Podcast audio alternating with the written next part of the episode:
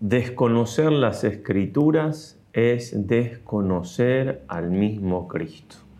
Inmortal frase de San Jerónimo que comentaremos in extenso en esta última plática, en esta última meditación de este retiro.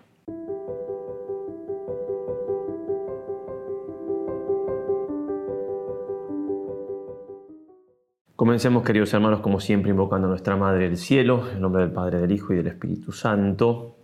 Dios te salve María, llena eres de gracia, el Señor es contigo, bendita tú eres entre todas las mujeres y bendito es el fruto de tu vientre Jesús. Santa María, Madre de Dios, ruega por nosotros pecadores, ahora y en la hora de nuestra muerte. Amén. San Ignacio de Loyola, ruega por nosotros. San Jerónimo, ruega por nosotros. Hemos titulado esta última plática, esta última meditación, este día de retiro, ellas dan testimonio de mí, de Juan 5:39. La cita completa es, vosotros, dice el Señor, investigáis las escrituras, ya que creéis tener en ellas vida eterna. Ellas son las que dan testimonio de mí, y vosotros no queréis venir a mí para tener vida. Ellas dan testimonio de mí. Todas las escrituras dan testimonio de Jesús. Por eso tan importante esa cita y tan conocida de San Jerónimo que ahora eh, leeré un poquito en extenso tratando de leer el contexto y demás, porque en las escrituras encontramos a Jesús. Todas nos hablan de Él, toda la Sagrada Escritura, cada libro del Antiguo Testamento desde el Génesis está preparando la venida del Mesías del Señor. Por eso es que necesitamos la palabra de Dios, porque lo necesitamos a Jesús. San Jerónimo, y esto está en un comentario que hace, la introducción del comentario del libro de Isaías, y también lo trae en la iglesia para que lo leamos, lo recemos en el día del santo, el 30 de septiembre, como oficio de lectura. Dice así, cumplo con mi deber obedeciendo los preceptos de Cristo, que dice, estudiad las escrituras. También para nosotros es obviamente, ¿no? Y también buscad y encontraréis, para que no tenga que decirme como a los judíos, estáis muy equivocados, porque no comprendéis las escrituras ni el poder de Dios. Podemos estar muy equivocados por no entender las escrituras y el poder de Dios. Y sigue, pues si como dice el apóstol Pablo, Cristo es el poder y la sabiduría de Dios, acabamos de leer de que le dice el, Señor, no comprendéis las escrituras ni el poder de Dios. Pablo dice, Cristo es el poder de Dios y la sabiduría. El que no conoce las escrituras no conoce el poder de Dios ni su sabiduría. De ahí se sigue que ignorar las escrituras es ignorar a Cristo. Si no conocemos las escrituras, dice el Señor, no conocemos el poder de Dios, por tanto tampoco su sabiduría. Cristo es el poder de Dios y la sabiduría de Dios, por tanto no conozco la escritura, no conozco a Cristo. Por esto quiero imitar al padre de familia que del arca va sacando lo nuevo y lo antiguo y a la esposa que dice en el cantar de los cantares, he guardado para ti, mi amado, lo nuevo y lo antiguo. Y expondré así el libro de Isaías, haciendo ver en él no solo al profeta, sino también al evangelista y al apóstol. Ya volveremos sobre esto, pero muy importante es el Antiguo Testamento. Ya lo dije también. No quiero decir que sea más importante que el Nuevo, simplemente que a veces, repito lo que ya decía, como que tenemos, no, no, el Antiguo ya es como que, claro, ahí Dios aparece como no sé qué, y todo, todo lo del Nuevo, sí, pero no, no, no. Sin duda que es importante el Antiguo Testamento también. Nadie piense que yo quiero resumir en pocas palabras el contenido de este libro, sigue diciendo el libro de Isaías que va a comentar, ya que él abarca todos los misterios del Señor. Es el, libro más citado en el Nuevo Testamento, ¿eh? el Isaías. Predice en efecto el Emanuel que nacerá de la Virgen, que realizará obras y signos admirables, que morirá, será sepultado y resucitará del país de los muertos y será el Salvador de todos los hombres. Todo eso dice Isaías. ¿Para qué voy a hablar de física, de ética, de lógica? Este libro es como un compendio de todas las escrituras y encierra en sí cuanto es capaz de pronunciar la lengua humana y sentir el hombre mortal. Palabras magníficas y muy encomiables de este libro. lo que llegaba a oídos de los profetas, y esto también, saltando un par, un par de párrafos, ¿no? Es palabra de Dios, palabra de Dios. El profeta es un, un instrumento, libre, pero instrumento al fin. Lo que llegaba a oídos de los profetas no era el sonido de una voz material, sino que era Dios quien hablaba en su interior. Como dice uno de ellos, el ángel que hablaba en mí y también que clama en nuestros corazones, Abba Padre, ya citando en ese sentido San Pablo. Y asimismo voy a escuchar lo que dice el Señor. Muy bien, volvemos a la charla anterior para recordar que la palabra de Dios es viva y eficaz. Tengamos que acercarnos a ella con esa fe. Recuerdan el ejemplo de San Agustín, pasaba al lado de, caminaba al lado de una pared y escuchaba unos niños jugar y, uno decía toma y lee, toma y lee, y él lo tomó como una cosa que era para él y, y, tomó la Sagrada Escritura y justo abre en un texto de San Pablo, donde dice que hay que cambiar de vida, dejar las concupiscencias y demás, y él cambia ahí totalmente, ¿no? viva y eficaz, palabra dicha para él. O San Antonio que llega a, misa después que se habían muerto sus padres y escucha que dice, si, si quieres ser perfecto, ve, vende todo lo que tienes, dáselo a los pobres, luego ven y sígueme. Entonces va y hace eso, vende todo, deja un poquito de cosas para su hermana menor. Al otro día vuelve a misa y, dice, y, escucha la palabra que dice que no, no os preocupéis por el día de mañana, cada día tiene con su propio afán lo suficiente, que confíe en la providencia, ¿no? Aquel texto del Señor, bueno, va, vende todo nomás, o sea, la pone de pupilas en un colegio de religiosas a la hermana y él se queda absolutamente sin nada, ¿no? Y ahí empieza San Antonio a ser San Antonio, padre de monaquismo. Todo por esa, ese escuchar la palabra de Dios como algo realmente vivo que actúa aquí y ahora. A Timoteo San Pablo le dirá, desde niño conoces las sagradas letras que pueden darte la sabiduría que lleva a la salvación mediante la fe en Cristo Jesús. Nos dan la sabiduría que lleva a la salvación. ¿Cómo no vamos a amar las sagradas letras? Y acá, toda escritura es inspirada por Dios y útil para enseñar, para arguir, para corregir y para educar en la justicia. Así el hombre de Dios se encuentra perfecto y, preparado para toda obra buena. Todo eso hace la escritura y tiene que llegar a ser vida de nuestra alma la escritura, hasta ese punto. La lectura de las sagradas letras es la vida del alma, dice San Ambrosio. La vida del alma, la lectura de las sagradas letras. ¿eh? Es, muy profundo, muy profundo. ¿Hasta qué punto tiene que estar presente esa lectura reiterada, repetida de la palabra de Dios? En nuestro directorio de espiritualidad se nos pide algo a nosotros religiosos del Instituto del Verbo Encarnado, pero que sirve para todos, digo, en el sentido de, la importancia de la Escritura. La Sagrada Escritura debe ser el alma de nuestra alma, de nuestra espiritualidad, de nuestra teología, de nuestra predicación, de nuestra catequesis, de nuestra pastoral. No todos tienen que hacer teología, predicar, hacer catequesis, hacer pastoral pero todos tenemos que tener una vida espiritual, que es lo primero que se dice. Debería poder decirse de nosotros lo que decía San Jerónimo de una persona conocida suya. A través de la diaria lectura y meditación de la Escritura ha hecho de su corazón una biblioteca de Cristo. Y también San Agustín dirá, la palabra de Dios no representa menos que el cuerpo de Cristo. Cuán importante tiene que ser para nosotros entonces la palabra de Dios. Bueno, en esta palabra de Dios está la centralidad de Jesús. Es decir, toda la palabra de Dios nos habla de Jesús. Hay que saber descubrirlo como el Señor mismo a los discípulos de Maús, que estaban desahuciados, fue explicándole las escrituras.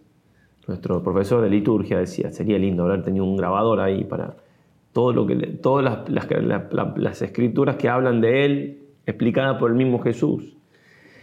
Bien, pero para darle importancia a la escritura, porque nos habla de Jesús, tenemos que darle importancia a Jesús mismo. Sé que se la damos, por eso estamos aquí.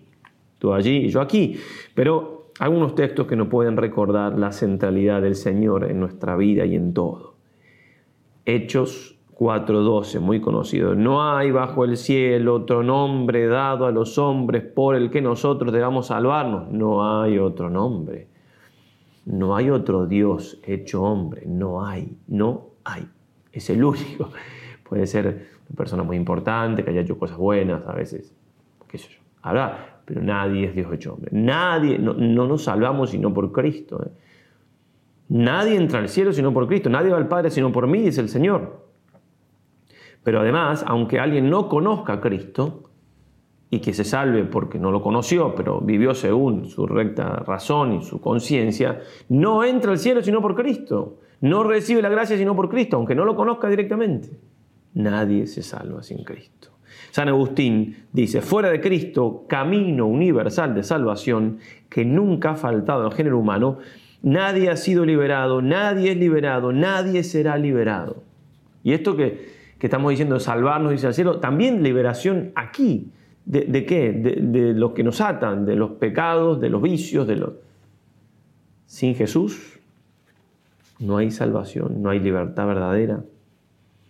Por eso las cosas humanas pueden ir mejorando, sí, en un lugar, en otro, en un país, en otro, una cosa, qué sé yo.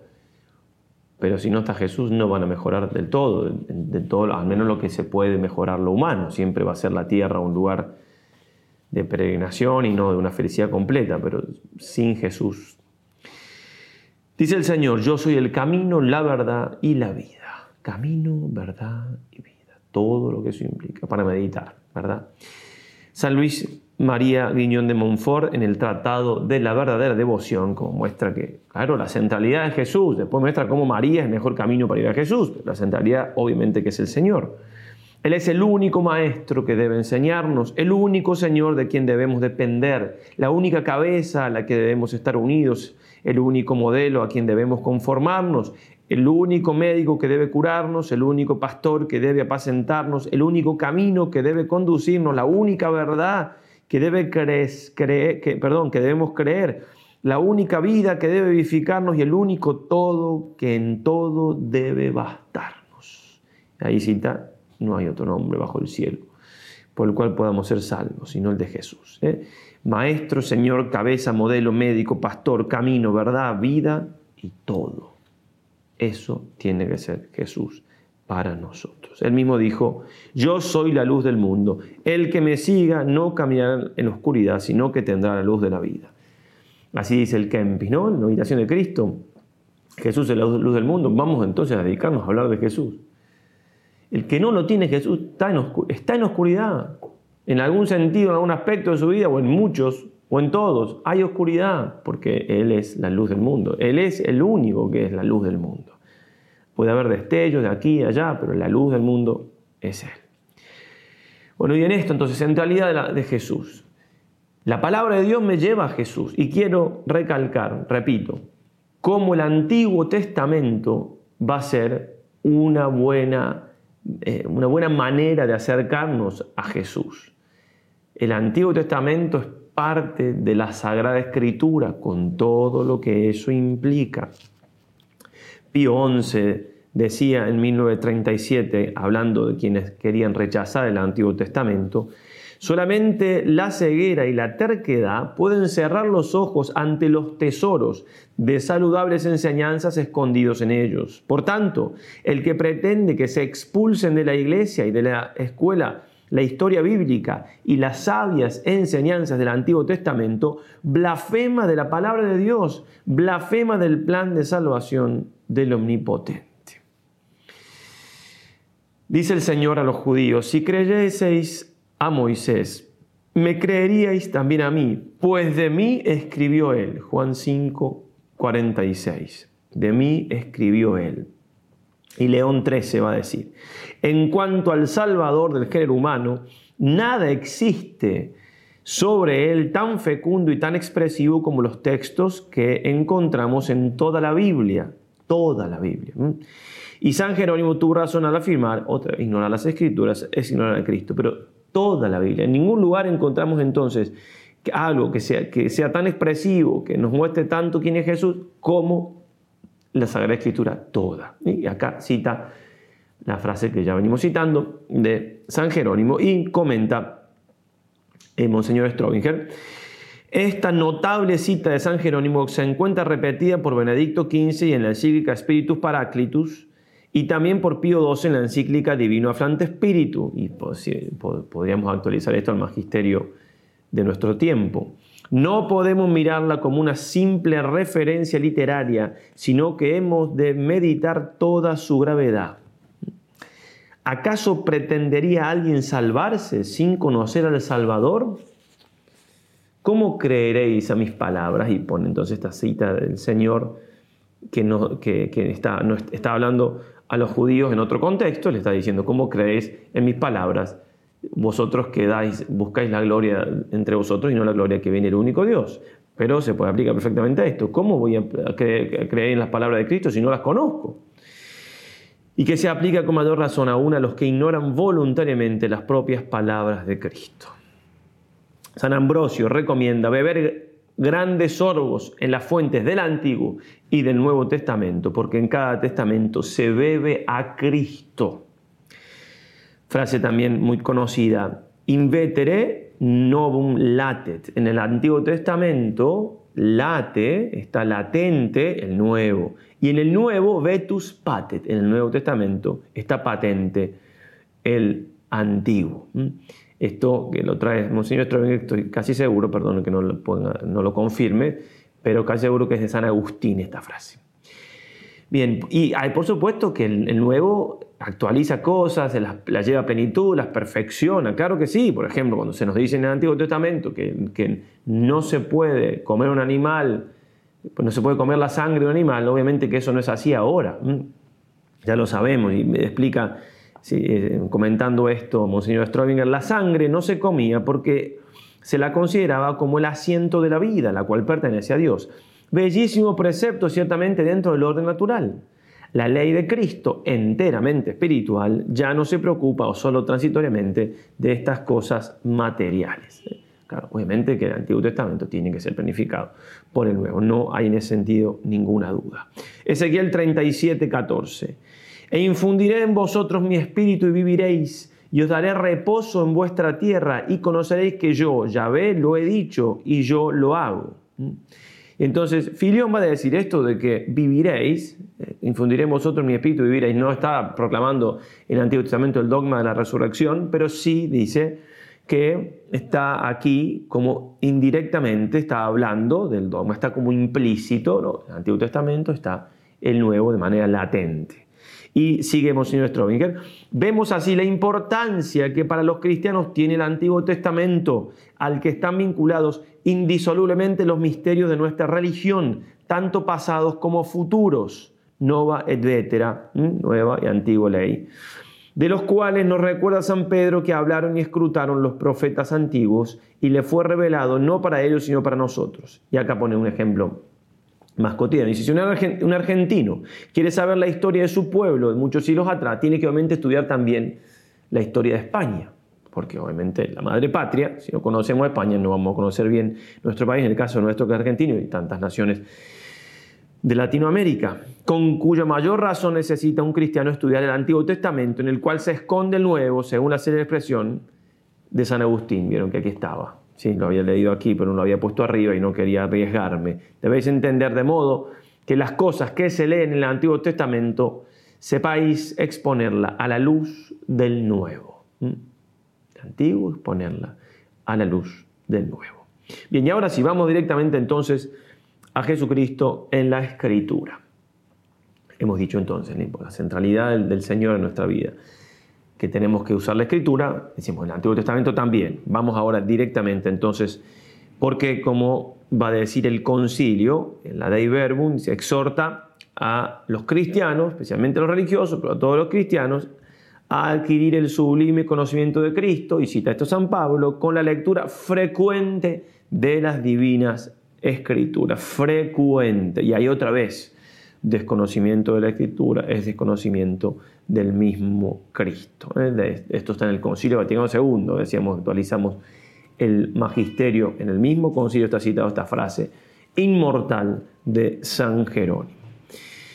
Queridos jóvenes, decía el Papa Benedicto XVI en la preparación, el mensaje preparatorio de la Jornada Mundial de la Juventud del año 2006, os exhorto a adquirir intimidad con la Biblia, a tener la mano para que sea para vosotros como una brújula que indica el camino a seguir. Una brújula. ¿eh?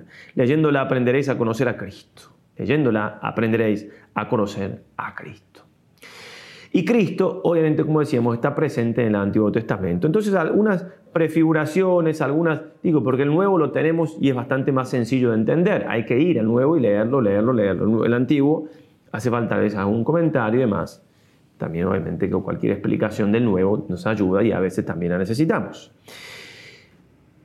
En Proverbios 30 leemos esto, 34. Vemos aquí una, pregunta, pero que la, la está respondiendo en el Nuevo Testamento y en ese sentido también el Antiguo nos ayuda. ¿Quién jamás subió al cielo y descendió? ¿Quién encerró los vientos en sus puños? ¿Quién envolvió las aguas en un manto? ¿Quién dio estabilidad a todos los confines de la tierra? ¿Cuál es su nombre? ¿Y qué nombre tiene su hijo? ¿Lo sabes acaso? Con respecto a esto de quién subió, dice el Monseñor Stronger que se lo aplica a sí mismo el Señor en Juan 3.13. Jesús está citando el Antiguo Testamento. Y con respecto a esta pregunta, eh, ¿qué nombre tiene su hijo? Filión va a decir, este nombre bendito del Hijo de Dios lo conocemos ahora gracias a revelaciones cada vez más esplendorosas y gracias sobre todo al inefable misterio de la encarnación del Verbo. Pero estaba entonces escondido, no obstante, las luces asombrosas que supone este pasaje. El Salmos 18 15 dice, oh Señor, amparo mío y redentor mío. Redentor, ¿de quién está hablando ahí? Especialmente de Jesús. San Agustín explica así, vos Señor, me ayudáis para los bienes y me rescatáis de los males. Soy mi favorecedor para que yo viva en tu santo amor y soy mi redentor para librarme de la iniquidad. ¿eh? Si no es este, este salmo, uno muy parecido, pero que dice redentor mío, lo, traduce San Jerónimo Yesumeo, si así traduce, ¿eh? Yesumeo, Jesús mío. Ya le pone, le pone directamente, porque, porque, porque Jesús ¿sí? significa, ¿sí? Yeshua significa Yahvé salva, Yahvé salva. Entonces, Salvador mío, hasta, hasta más directamente está puesta la palabra, la palabra del nombre de Jesús que nos remite al Nuevo Testamento. Prefigurado el Señor, por ejemplo, cuando se habla de la sabiduría, sabiduría 7.22, porque en ella tiene su morada el espíritu de inteligencia, el cual es santo, único, multiforme, sutil, elocuente, ágil, inmaculado, inefable, suave, amante del bien, perpicaz, irresistible, benéfico. Y comenta Strobinger, el Hijo, Verbo, sabiduría eterna del Padre, que siempre está obrando en el mundo, lo mismo que el Padre, está, está hablando aquí, está prefigurando al Señor, todo esto que se dice la sabiduría. Tenemos pues en este pasaje, sigue diciendo, una perfecta definición espiritual de Jesús. En el Antiguo Testamento, perfecta espiritual. Y espiritual definición del Señor. Y sigue el, texto, en el versículo 23, además de amante del bien, perspicaz, irresistible, benéfico, es amador de los hombres, benigno, estable, constante, seguro. Y en cuanto a amador de los hombres, dice, he aquí lo que nos interesa sobre todas las cosas porque claro, la fe en el amor de Jesús a nosotros es lo que nos lleva a amarlo. Otra cita. Venid a mí, esto, ¿no? Se puede encontrar este venid a mí todos los que estáis afligidos, que dijo el Señor. Bueno, en Sirácida 24, 26 y 27 dice, venid a mí, todos los que os halláis presos de mi amor y saciados de mis frutos, porque mi espíritu es más dulce que la miel y más suave que el panal de miel, mi herencia en algunos pasajes, en algunas Biblias, perdón, en lugar de ser versículo 26 y 27, versículo 19 y 20. En esta Biblia, por ejemplo, Biblia de Jerusalén, está en este, en este, versículo que acabo de decir al final, pero tiene versículos chiquitos al costado que coinciden con la Biblia de Strobinger. Debe ser porque uno está tomado más del texto hebreo, el otro más del texto griego, bien, o algo que tenga que ver con las versiones. Bien, también el Señor es prefigurado, perdón, Sirácidas 24, 29. Los que de mí comen tienen siempre hambre de mí, la sabiduría, y tienen siempre sed los que de mí beben. Y bueno, el Señor siempre es así, o sea, Él nos sacia como nada en el mundo, pero también nos deja con mucho hambre, porque claro, ¿en qué sentido? En que más deseamos de Él, mientras más lo conocemos, más lo amamos, más lo deseamos, y más, más llenos están, más plenos, pero más, porque estamos hablando de Dios hecho hombre, y si, nos, nos, acostumbraríamos o, nos alcanzaría ya lo que conocemos del Señor, ya no sería el Señor, ¿verdad? También Dice la escritura, Sidacia 43, 12, contempla el arco iris y bendice al que lo hizo. Es muy hermoso su, resplandor. San Buenaventura ve en el arco iris figurado a Cristo y dice, así como el arco natural tiene su origen en una nube llena de rocío al ser atravesada por el rayo recto, quebrado y reflejo del sol, del mismo modo, y en realidad Cristo, sol de justicia, es causa y origen de todo conocimiento humano. Porque Él en cuanto verbo encarnado es origen de la fe, origen del conocimiento racional, iluminando el entendimiento y origen de la contemplación, traspasando el afecto al Padre. Muy, muy linda estas palabras de un sermón de la fiesta de la Anunciación de la Virgen. En cuanto al nombre de Jesús, por ejemplo, Isaías 9, 6, siempre prefiguraciones en el Antiguo Testamento. Un niño se nos ha dado, un hijo nos ha sido, perdón, un niño nos ha nacido, un hijo se nos ha dado, que lleva el imperio sobre sus hombros. Se llamará maravilloso, consejero, Dios poderoso, Padre de la eternidad, príncipe de la paz. Dice Strominger, nombres magníficos que designan al Mesías a la par que encierran la más alta teología. También en Isaías 35, 8, también se puede aquí encontrar una prefiguración de eso que dice el Señor, yo soy el camino. Y habrá allí una senda, una calzada que se llamará camino santo. Ningún inmundo lo pisará, será solamente para ellos. Los que siguen este camino, aún los sencillos, no se extraviarán. Los que siguen este camino no se extraviarán. Camino es uno de los nombres de Cristo, dice Strobinger, y no hay duda de que podemos descubrirle bajo este nombre ya en el Antiguo Testamento. Fray Luis de León ve eh, su imagen en este pasaje y comenta en el libro de los nombres de Cristo. ¿Cómo no será Cristo camino si se llama camino todo lo que es ley, regla y mandamiento que ordena y endereza la vida? pues es Él solo la ley, porque no solamente dice lo que hemos de obrar, mas obra lo que nos dice que obremos y nos da fuerza para que obremos lo que nos dice. Y así no manda solamente a la razón, sino hace en la voluntad ley de lo que manda y se lanza en ella y lanzado allí es su bien y su ley. Bien, y por supuesto, ya para ir terminando, que el Nuevo Testamento es importantísimo, digamos. No dice hincapié en el Antiguo porque a veces se deja un poco de lado, pero el Nuevo claro que lo es, porque ahí está la plenitud de la revelación. Y... Bien, y en este sentido hay que ir a los Evangelios una y otra vez, una y otra vez, una y otra vez, conocer los Evangelios. Sin duda que ahí están, tampoco son tan largos, tan difíciles, tan... Bueno, el, libro de los, ejercicios espirituales San Ignacio, tercera, segunda, tercera y cuarta semana, es, salvo algunas meditaciones importantes sin duda, pero es el Evangelio, es el Evangelio, es estar con Jesús meditando su Evangelio, su palabra, estando en los misterios, etc. Para comprender esta realidad de lo que venimos diciendo, podemos citar a Don Columba Marmion, que dice así, y como quiera que nadie busca una cosa que desconoce, es beato él, ¿no? Ni la voluntad se va tras los bienes que no le hayan sido presentados antes por la inteligencia, ahora que Cristo nos tiene privados de su presencia sensible, ¿cómo llegaremos a conocer sus misterios, su belleza, su armonía, su virtud y su poder? ¿Cómo sobre todo nos pondremos en contacto vivificador con dichos misterios para sacar aquellos frutos que paulatinamente transformen nuestras, nuestras almas y operen en ellas la unión con Cristo, condición que nos es indispensable para ser contados en el número de sus discípulos? El conocimiento de Jesús y de las diversas situaciones de su vida lo hallamos primero en el Evangelio. Sus páginas sagradas e inspiradas por el Espíritu Santo contienen la descripción y enseñanza de la vida terrenal de Jesús. Bástanos leer estas páginas tan sencillas como sublimes, pero leerlas con debida fe para ver y oír así a Cristo mismo.